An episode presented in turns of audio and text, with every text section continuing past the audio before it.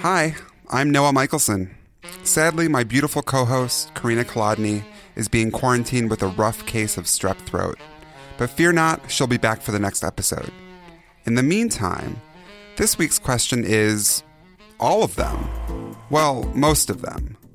What I mean is that we asked you, our loyal listeners, to send in your burning questions about sex, and you didn't disappoint us. For this episode, we'll be answering some of our favorites. And speaking of favorites, joining me now are two of our best loved guests. I'm Dr. Jana Vrangalova. I'm a sex researcher who studies casual sex, non monogamy, uh, and sexual orientation, and I teach human sexuality at NYU. I'm Karley Sciortino. I run the sex blog slutever.com and I'm Vogue sex and relationship columnist. And actually, Jana writes an advice column for my blog, Slutever, called Ask a Sex Researcher. We're best friends. we're not best friends, but we're friends. Thanks to our listeners for joining us. Let's get straight into our questions.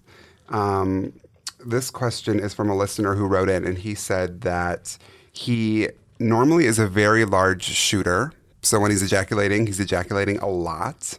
But recently he experienced what he's calling a dry orgasm. So he's saying that he actually had the feeling of having an orgasm, but there was no ejaculate. So he wants to know if this is a real thing and why he's having them. What do you guys think? Um, yeah, it's it's certainly absolutely normal. Um, dry orgasms are a thing; they exist, and they happen to some men sometimes. It's not something that uh, most men will, will experience like all the time, but um, they'll happen. And there are a couple of different reasons why they can happen. Uh, if this is a young guy, then probably what what happened was he this was like a second, third, fourth orgasm, and there was just no sperm left to come out. Um, that's usually the reason for young for young guys. If it's an older person, an older man, it could be due to retrograde ejaculation, which is kind of the um, the sperm instead of going out of the body um, through the urethra, it kind of uh, goes into the bladder. But in order for that to happen, it's usually after some sort of prostate surgery or some medications or you know some sort of um, uh, problem, which most of the time is, is really not the case. Also, sometimes you know no ejaculate coming out can be due to um, putting pressure on some parts of the penis or kind of the area between the penis and, and the anal opening. Um, and that can prevent the fluid from coming out.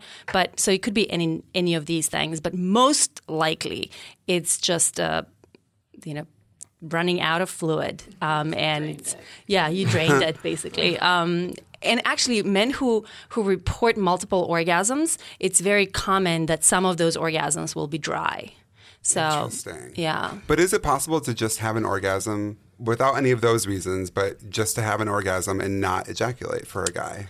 Yeah, and that's what tantric sex seems to teach um, a lot. And it's unclear how exactly and what exactly happens, but it is sort of the psychological experience of an orgasm and also the muscular contractions that happen in the genital area feel like an orgasm, just nothing comes out. Um, so, yeah, that's possible too. So now we have another listener who wrote in, and uh, the question is why do some girls squirt and others don't? And is there a special thing to do in order for me to be able to squirt? so, squirting, which is kind of a, you know, we're, we have this whole orgasm section we're doing right now. W- What's the deal with squirting, you guys? It's super fun.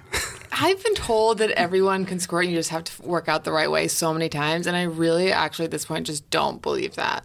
and I'm one of those people who just think it's pee. But then I interviewed this neuroscientist at um, Rutgers, and he showed me like uh, a scan of the inside of a woman's body and actually pointed out the, the part of the body to me where the squirt is kept.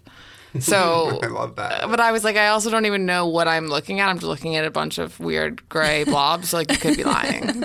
I really don't believe it. Um, yeah, it's unclear. I mean, when you know, only a certain number of women, about thirty percent or so, have said that they've ever ejaculated, um, ever squirted, and so whether it's possible for everyone to do that, it's unclear. It's also unclear. I mean, science is not very sure about that specific area where the squirt is kept and comes from. And there's still a big debate over, you know, is it pee? Is it at least some of it pee? Are there different types of squirting? When you kind of gush, you know, a lot, a lot of um, liquid, and maybe that's coming from a different place com- uh, compared to when you're just kind of um, squirting a little bit. So it's it's still a big debate. But it seems like a lot of women can squirt, and there are certain uh, techniques that um, are likely to uh, make you squirt. Uh, usually, the way it works is, um, you know, having two fingers inside um, and doing that come hither motion in a fairly um, vigorous way. So it's not a gentle kind of thing. You kind of have to go in and in and out with with that uh, motion um, fairly kind of hard. Um, and it can happen. It doesn't but it doesn't have to. I mean it, it really depends. Also squirting is not always equal to an orgasm. And that's another thing. People yeah. think oh if a woman squirts then she's having an orgasm. Not necessarily. Sometimes they go together and sometimes they don't. So it's a it's a physiological response more than um, sort of a, a, subjective sense of orgasm. Here's a question for you guys, since I have no context for, for this: Is squirting though? It's generally seen as a good thing, right? Or or you know, is it a fetish? Do guys like it? Do women like it? Or or I mean. In the gay community, obviously, like a guy who can shoot a huge load, like yeah. that's really desirable. Oftentimes, mm. like so, is squirting kind of on par with that, or is it different? I mean, I don't like doing laundry, so I feel like it's really annoying. but some guys like it. I've definitely had guys really try. You know, oh, you can't squirt. I'm gonna let's try. I can mm, make girls right. squirt. And then this one guy was saying, you know, right when you feel like you're gonna pee, just don't hold back because that's that's when you're about to squirt. And mm-hmm. I was mm-hmm. like, really? That just feels like that would be no, me about to pee. No, that's actually true. I had uh-huh. a friend who um, she was a squirter. She squirted every time she had an orgasm. Uh-huh. And while you know that's kind of cool, sometimes you know sleeping in um, you know in a wet bed all the time is not that much fun. So she had to yeah. have like special sheets and oh wow, yeah, yeah, it was it was a bit of a pain in the neck. Right. Yeah. um, yeah. All right, let's move on. Okay. Here's here's a fun question. I like to play with my man's quote unquote little hole, but I always wonder if I could turn him gay for doing that. Laugh out loud. You can definitely turn him gay for doing Yeah. Never touch his butt ever. Ever. that is the ultimate proof of uh, gayhood right? Yeah. Yeah. Exactly. Someone has had a finger in his ass. Right. Yep. Nice question. I think I mean I think obviously like you guys are saying like Sorry. it's it's obviously not gonna make someone gay, but I think there is this whole thing. Number one, I think that anal sex and anal play is getting so much more mainstream, or at least a lot more non queer people are doing it. Mm-hmm. Yeah. And I think there are these worries about that. Like what does that mean if oh, I'm letting absolutely. you know? Absolutely. And you know, we're kidding, but this is a very real concern for people, especially for heterosexual men, because anal sex is seen as something that gay men do. And so if they have anything near their their butt, that that means, you know, there's something homosexual about them. But obviously that's that kind of makes no sense. What makes you gay is attraction to other men, not what kinds of sexual behaviors you like to engage with. It's who you want to do that with. And so um, there's absolutely nothing gay about having anal sex. Anal sex is really not gay. I mean, what about all the women who like anal sex? Right. Yeah. I think what you said is true. It seems specifically in American culture, there's a lot of mm-hmm. homo paranoia, mm-hmm. right? Like people are always paranoid of seeming gay, right. primarily men. And it's like, you know, if you told them that shirt makes you look gay, they would never wear it again. it's so true. So true. And it's really sad because, you know, gay is synonymous with bad, I guess. Mm-hmm. Still, there's a lingering stigma there. Yeah, even, I think even people who are saying, like, oh, I have no problem with gay people. But like when you bring it into the bedroom or you bring mm-hmm. it in a very personal place, oh, yeah. then they start to freak out. Let me just say this: when I first heard the question, the you know playing with my man's little hole, my first thought was his urethra. Actually, oh yeah, like sounding, like sounding. Yeah, um, which is another thing that you can certainly put things in. Right. Um, hopefully, safe things like medical grade steel sounds and stuff. Yeah. But that's another thing that some people are into, which will also not make you gay. Right. Does that hurt? No, no, it's absolutely. It should not hurt. If it hurts, you're doing it wrong. It's kind of like anal sex. Yeah. It should not hurt. Yeah. And nothing that's that's that could potentially um, you know cut or um, yeah, uh, damage the urethra should Right. be put inside. Nothing glass or No, no, yeah. definitely nothing glass. I've never done it, but I do. I do have a really adverse reaction when I even hear it. Like I like cross Like my legs yeah. and like it just sounds painful. But No, no, it's absolutely not painful. Interesting. It should not be painful. Okay. It's just a sensation. It's another sensation because your urethra has, you know, nerve endings and Get you me a get to feel paperclip. things. yeah. um, all right. Now we have. Oh, oh. Here's here's one, and I have some personal experience with this one. what is the proper etiquette when during anal sex there is a quote unquote poop apocalypse? Oh yeah.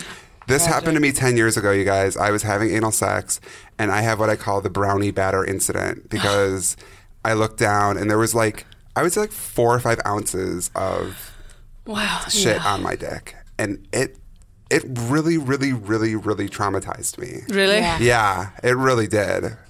I think everyone ha- you have it's sort of like a rite of passage, right? It is. If you're having anal sex, it's going to happen at some point. And so I think that's something that, you know, people have to come to terms with Mm-hmm. and be okay with happening. But I think there's also levels of it because Yeah. Oh, yeah. you know, like if you're gonna have anal sex, yes, there's gonna be no matter how much you've cleaned out or, Mm-hmm. or what you've done, there's gonna probably be something. But like Sometimes, not necessarily. Exactly. Yeah. Not always, but but you probably shouldn't have like ounces of it. Like I think the guy I was with just I think he probably knew that was not the night that we should have had anal sex. And I think that's okay too. Is just to say, you know what, not Mm-hmm. not tonight. the time, Like yep. I just had Chipotle or you know whatever and I haven't been to the bathroom in a you know in Right. a while, and I'm not yeah. sure what's up there. Mm-hmm. So I think it's probably just about communicating with your partner and saying, "Here's how I'm feeling. Here's you know." I. Well, that means you know your body well enough to make those kinds of True. you know conclusions and then share them with a partner. So Right. it's also about experience and kind of knowing. But yes, that's a really good point. If Yeah.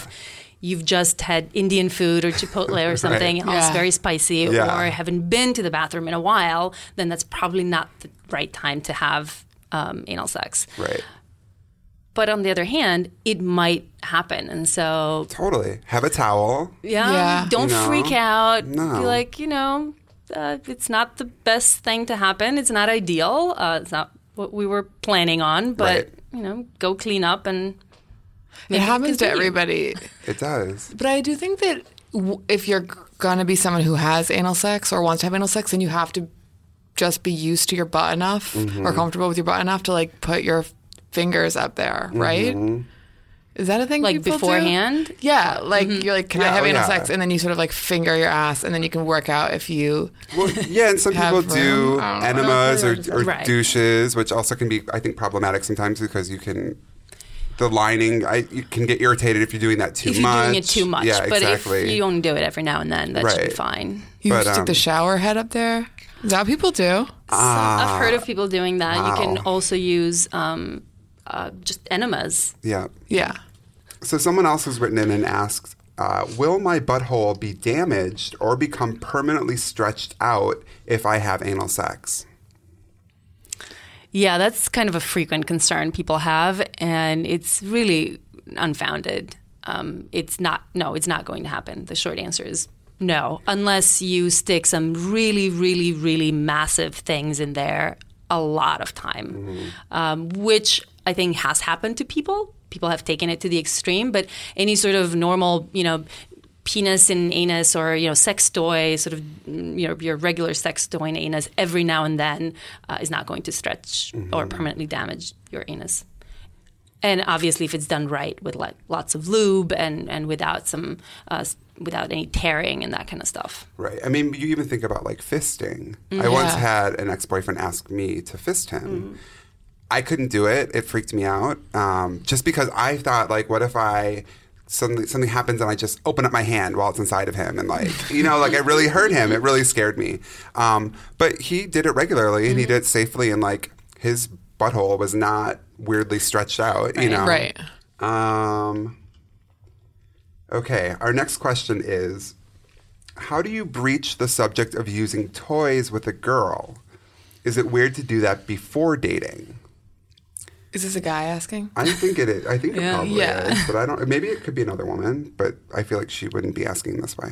For girls, I think it's a default. Not always, but with two girls, I feel like it's more Expected normalized. that Yeah, they would to be using toys. sex toys. Um, how do you ask for? I mean, I always I like sex talk before sex because I feel like you get an idea of what each other are into and it builds tension. Um, I don't know if I would lead with that on a first date, but Yeah, uh, what's this before dating? Like, what does that even mean? Right. Yeah. I'm not like, sure. Like, well, you're friends, or bef- like when you first meet someone. yeah. Like, hi. Hi, my name's Jack. Do you like sex toys? Right. I probably wouldn't do that. Um, but before, before sex, sex? Before sex, yeah.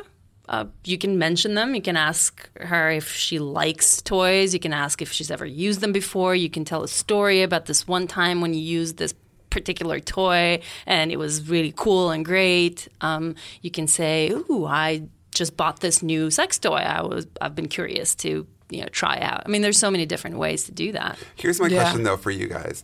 I feel like you're both, you know, very well educated and in touch women with your sexuality and, and that wouldn't freak you out if someone asked you that on a date. But like for a woman maybe who isn't, do you think that would freak her out if a guy was just like, So how do you feel about sex toys on a date? it depends what the toy is. Some toys are, I feel like are so normal. I feel like so many girls have vibrators, Mm-hmm. but I feel like that's not what he's talking about.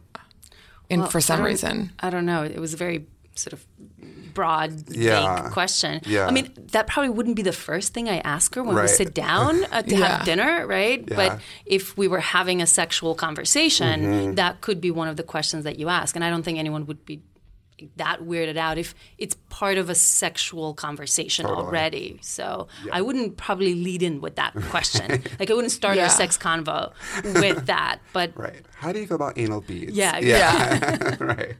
Actually, and someone I was having this conversation the other day. We were talking about.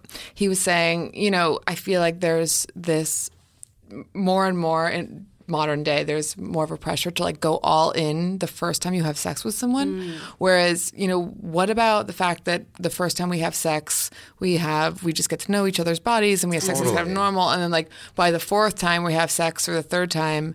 We're instigating new things, Right. Yeah. and like sex becomes more of a progression. So there's more to look forward to. You know, it's not just like, hey, I'm down for everything and everything, like Totally. on like time one. You know, And just the That's anticipation point. too. I think there's something so sexy about not going to all those places right away. Yeah. yeah and getting to look look forward to it and, and Mm-hmm. wonder about it and sort of fantasize about it. yeah. yeah, because I feel point. like it's like, especially for women, there's this pressure to be like, I'm down for everything. Mm-hmm. Um, It's like that for gay men too. Like when I'm on Right. Grindr or something, they're like, "Are you a top or a bottom?" And I'm like, "Whoa, let's back up first. like, what else do you like? You know, we can Right. get there, but that's not, at least for me personally, that's not the most exciting part of having sex. It's not just Right. penetrating. Mm-hmm. So, Right, like let's kiss and then yeah, decide.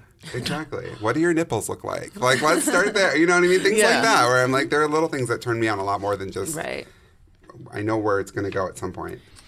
So our next question is: uh, Everyone has had a friend who's had trouble getting off without sex toys, or they've said that a sex toy stimulates them better for, than stimulation from a partner. Is there any danger in becoming dependent upon a sex toy?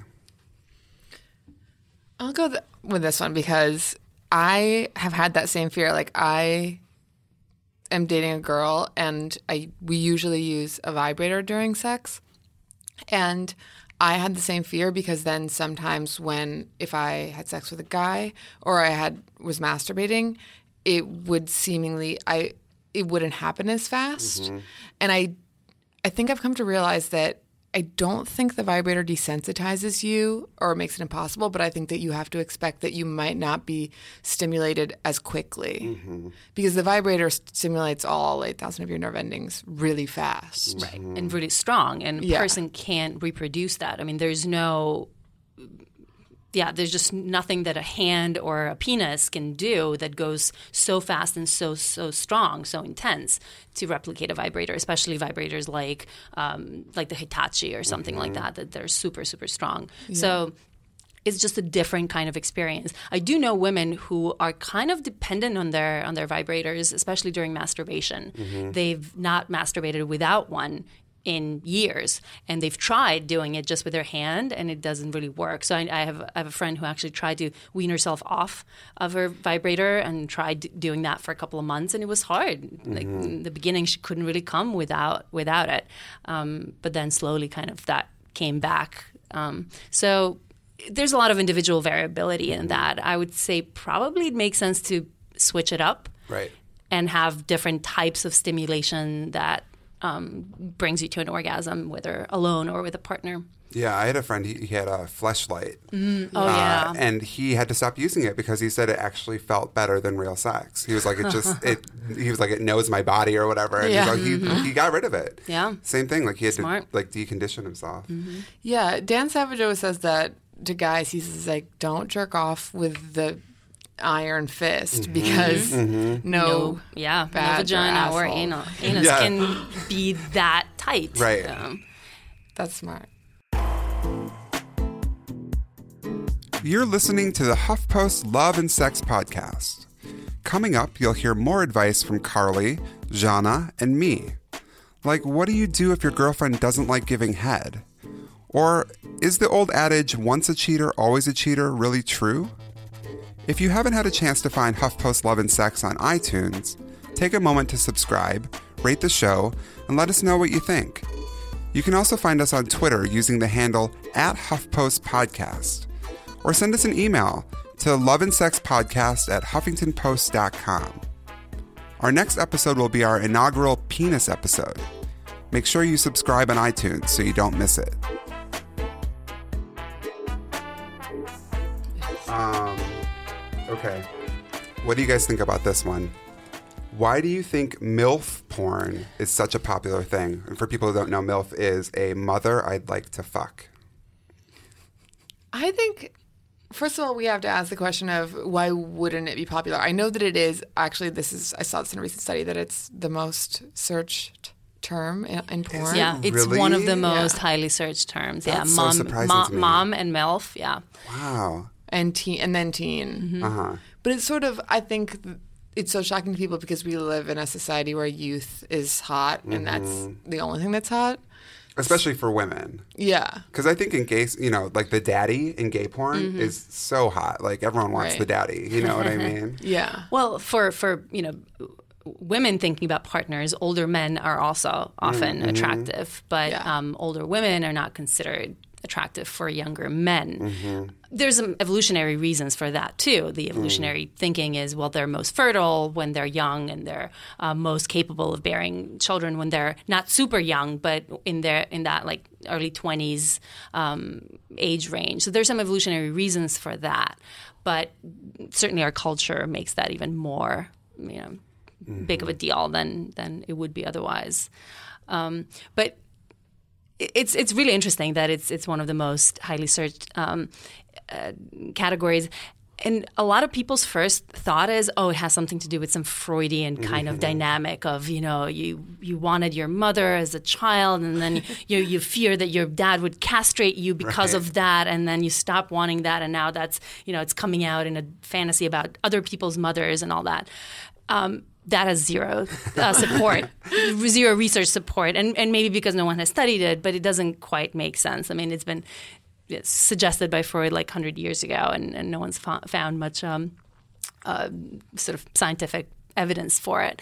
But I think what probably explains it most, um, uh, or is, comes closest to the explanation for why that's the case, has to do with. Um, sexual maturity and experience. I don't think it has much to do with the fact that these women are mothers. It's to do with the fact that they're in their you know 30s, late 30s, early 40s. So it's the age at which women are more experienced, at which they are more sexual, at which they are um, sort of more in touch with their sexuality.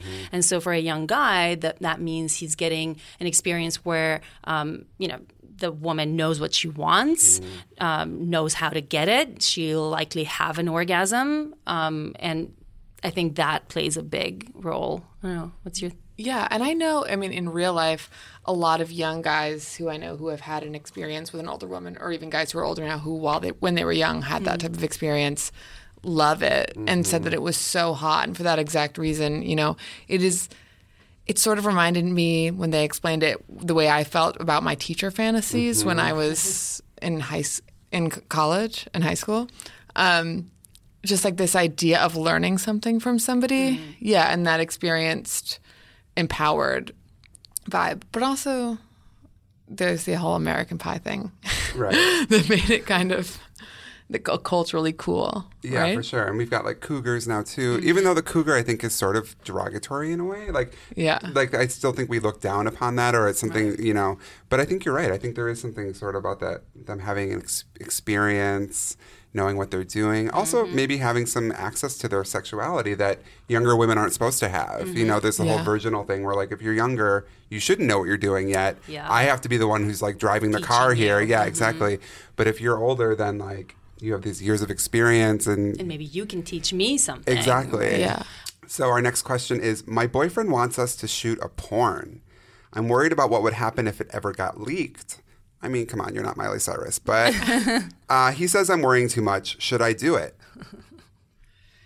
I think you, if it turns you on as well, or at least you're not turned off by it and you like the idea of turning him on, I say do it and do it on your own phone and don't give him the file, right? That's Yeah, smart. yeah, absolutely. and save it somewhere that's safe and you know that you're the only one that has, that the only one that has access to it and then watch it when you want to watch it. That said, it is, you know, it once you take it, it's there and Right. it may at some point get out in some way. And so if you're super, super paranoid about that, I mean, if you want to run for president one day, then it might be a good idea to not do it. Yeah. But it can be such a hot thing to do if you're into it. So yeah, I mean, Yeah. take take the necessary precautionary measures. Right.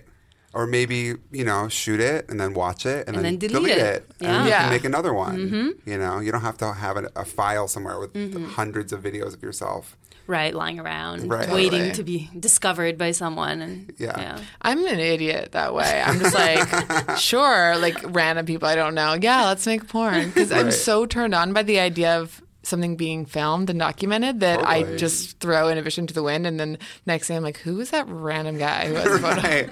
Maybe you just need to get like one of those VHS recorders from the 80s. And like there's no tape in it, but you'll still see the red light on and you'll feel like you're getting taped, but it won't actually be happening. Yeah. Or something. I mean, these days, so many people are doing amateur porn, and s- So many. It's it's.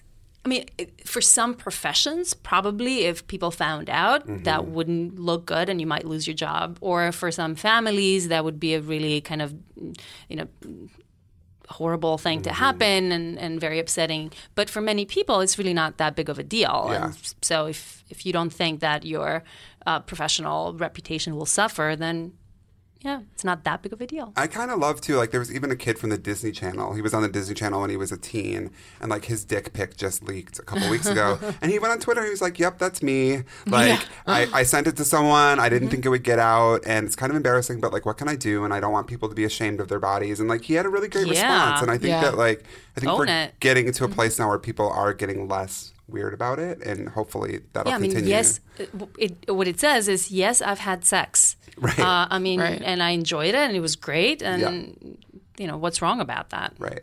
Okay, here's a good one. My girlfriend thinks that blowjobs are degrading, but she has no problem with me going down on her.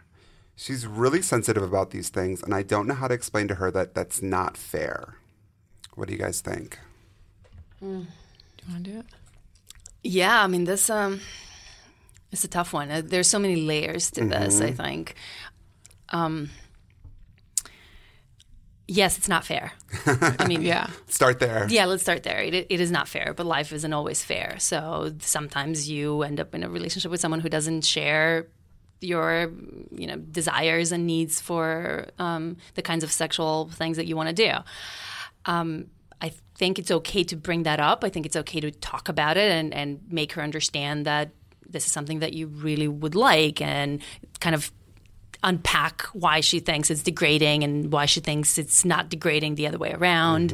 Um, if there are any ways of doing it that would make her feel it's not degrading, um, I mean, there there are many different types of giving a blowjob, sort of many different ways that you can approach that from very kind of um, rough to very loving and gentle. And so maybe maybe some of those would, would work for her. Right. Like if you're skull fucking someone, that's a very different Right. experience exactly. than or you're you know holding their head Exactly. and you know They're pinching their nose and Yeah, yeah, having right. them gag like that's very different experience Yeah. than uh, where they have all the control and and they can go as fast and or as slow as they want to right.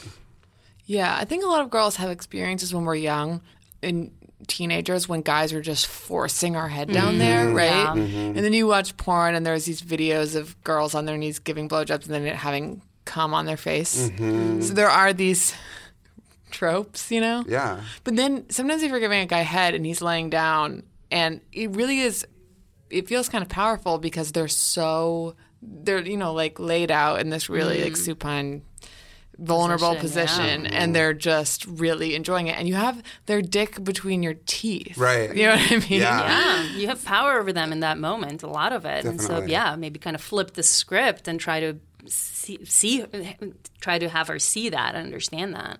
And it seems like, yeah, I think there's a lot of cultural baggage that gets mm-hmm. projected onto blowjobs. And I think, mm-hmm. yeah, they can be really degrading and they, mm-hmm. they have been really degrading. But in her relationship, they don't have to be degrading. Absolutely. You know, if, if they're if they have some kind of ground rules and things set up, then I think it could be really fun for both of them. Yeah, and we get really caught up in what is degrading and what is not degrading. And Mm-hmm. I think nothing is degrading as long as you are enjoying it, right? Yeah, Right. it depends on how, what you make of it. It's the meaning that you attach to it. And Right. it- yeah. But that said, ultimately, if she doesn't like blowjobs, she doesn't like blowjobs. You can't quite force her to have them. So you can ask her if it would be okay for you to go get blowjobs from someone else. Uh-huh. Um, which may or may not work. Right. Um, you, uh, if, if if she says no, then it's on to you to make the decision whether you're okay being in a relationship where you don't get blowjobs, Mm-hmm. or that blowjobs are so important to you that you have to break up and find another partner who's going to give you blowjobs. Right. Right? That's a really good point. That's true. Yeah. Uh, so our next question came in from a listener, and she said that she met her current partner while cheating on a previous partner, and he was in the same situation. So they basically had an affair, um, and now they're together, and they seem very happy. But she wants to know: is once a cheater, always a cheater? Because we always hear that, you know, that you, if you're a cheater, you can never not be a cheater. Do you guys think that's true? Right. So like she's now worried that because they met while cheating, Yep. that they won't be able to trust each other. Yeah. Right. That either he'll cheat or she'll cheat. She doesn't trust herself either. Right? Yeah, I would assume. Yeah. Um, well, I mean, what I was going to say, and I think that Zhana will be able to elaborate elaborate on this really well, is that since they met in a context in which they were both they formed a really strong bond. Clearly, were having great sex while also both engaging with in a relationship with other people. That they're clearly both capable and enjoy having multiple relationships at once. So therefore, it seems like a good opportunity to be in an open or non-monogamous relationship. something that Zhana knows a lot about. You will. She writes a lot about. Yeah. Um, yeah, so he wants a cheater, always a cheater. Um, there is some scientific support to that. So the best, I mean, the best predictor of future behavior is past behavior, no matter what. And so people who have committed infidelity once are more likely to commit infidelity again than people who've never done it. Now, that doesn't mean that all people who cheated once will cheat again, or that you know, no one who's ever cheated will cheat. Obviously, that doesn't make sense um, but the the chances are higher. So yes, in, in this in this case, because they, they both have cheated on other people, it's more likely that they one one or both of them may cheat on each other. Mm-hmm. But as Karley pointed out, it seems like they are the kinds of people for whom maybe a, some sort of a non-monogamous arrangement would work better if that is something that they want to incorporate in their relationship. Mm-hmm. So instead of making that a problem, make it part of the solution and part of the relationship. You know, if if she ever you know wants to be with someone else or he ever wants to be with someone else, you know, talk about it mm-hmm. and open it up for discussion and give open relationship a try. Right. It seems like in some ways you can have this fear that you're going to cheat on each other, or you can have this fear of what would happen if you had an open relationship. And it seems like the latter is actually probably more healthy to try mm-hmm. rather than spending your time just being totally paranoid, checking each other's phones, or, you know, all of that stuff that goes with with that fear. Absolutely. And that's some pretty heavy cheating if they spent a year. That's not like, whoops, we slept together once. That's a serious cheater.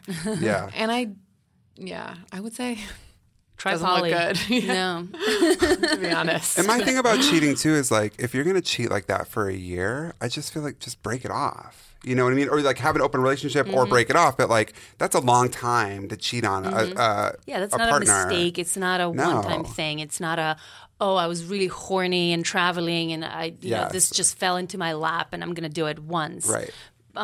It seems like they they should be poly. You know, Mm-hmm. they should be the kind of people who are open to having multiple ongoing relationships with with you know more than one person, as long as they do it ethically. And the ethical non-monogamy option is not a very accessible to our minds Mm-hmm. option, but it is becoming more and more sort of acceptable these days. And so it, it's certainly something to, to give a try, I think, for them in Right. particular. But we also have to say we don't know. You know, they could possibly just stay together in a, in a monogamous relationship Mm-hmm. and never cheat on each other again. And this could have just been an isolated incident. Yeah, it There's could no reason. absolutely. But It is very, it is possible. Yeah. Yeah. It is less likely Right. than the alternative, but it's certainly possible. Yeah. That's it for this episode of the HuffPost Love and Sex Podcast. Thanks to our producer and editor, Caitlin Baguki, and production assistant, Jorge Corona. You'll find us on Twitter using the handle at HuffPost Podcast. And our email address is loveandsexpodcast at huffingtonpost.com. So drop us a line. And if you like the show, please be sure to tell a friend and subscribe to us in iTunes, Stitcher, or your favorite podcast app. And don't forget to leave us a rating or a comment wherever you subscribe. It helps other people discover our show. And please click those gold stars. If we get more gold stars, HuffPost is going to buy everyone squirting lessons. So everyone wins. Our next show is all about penis size. Trust me, you don't want to miss this one.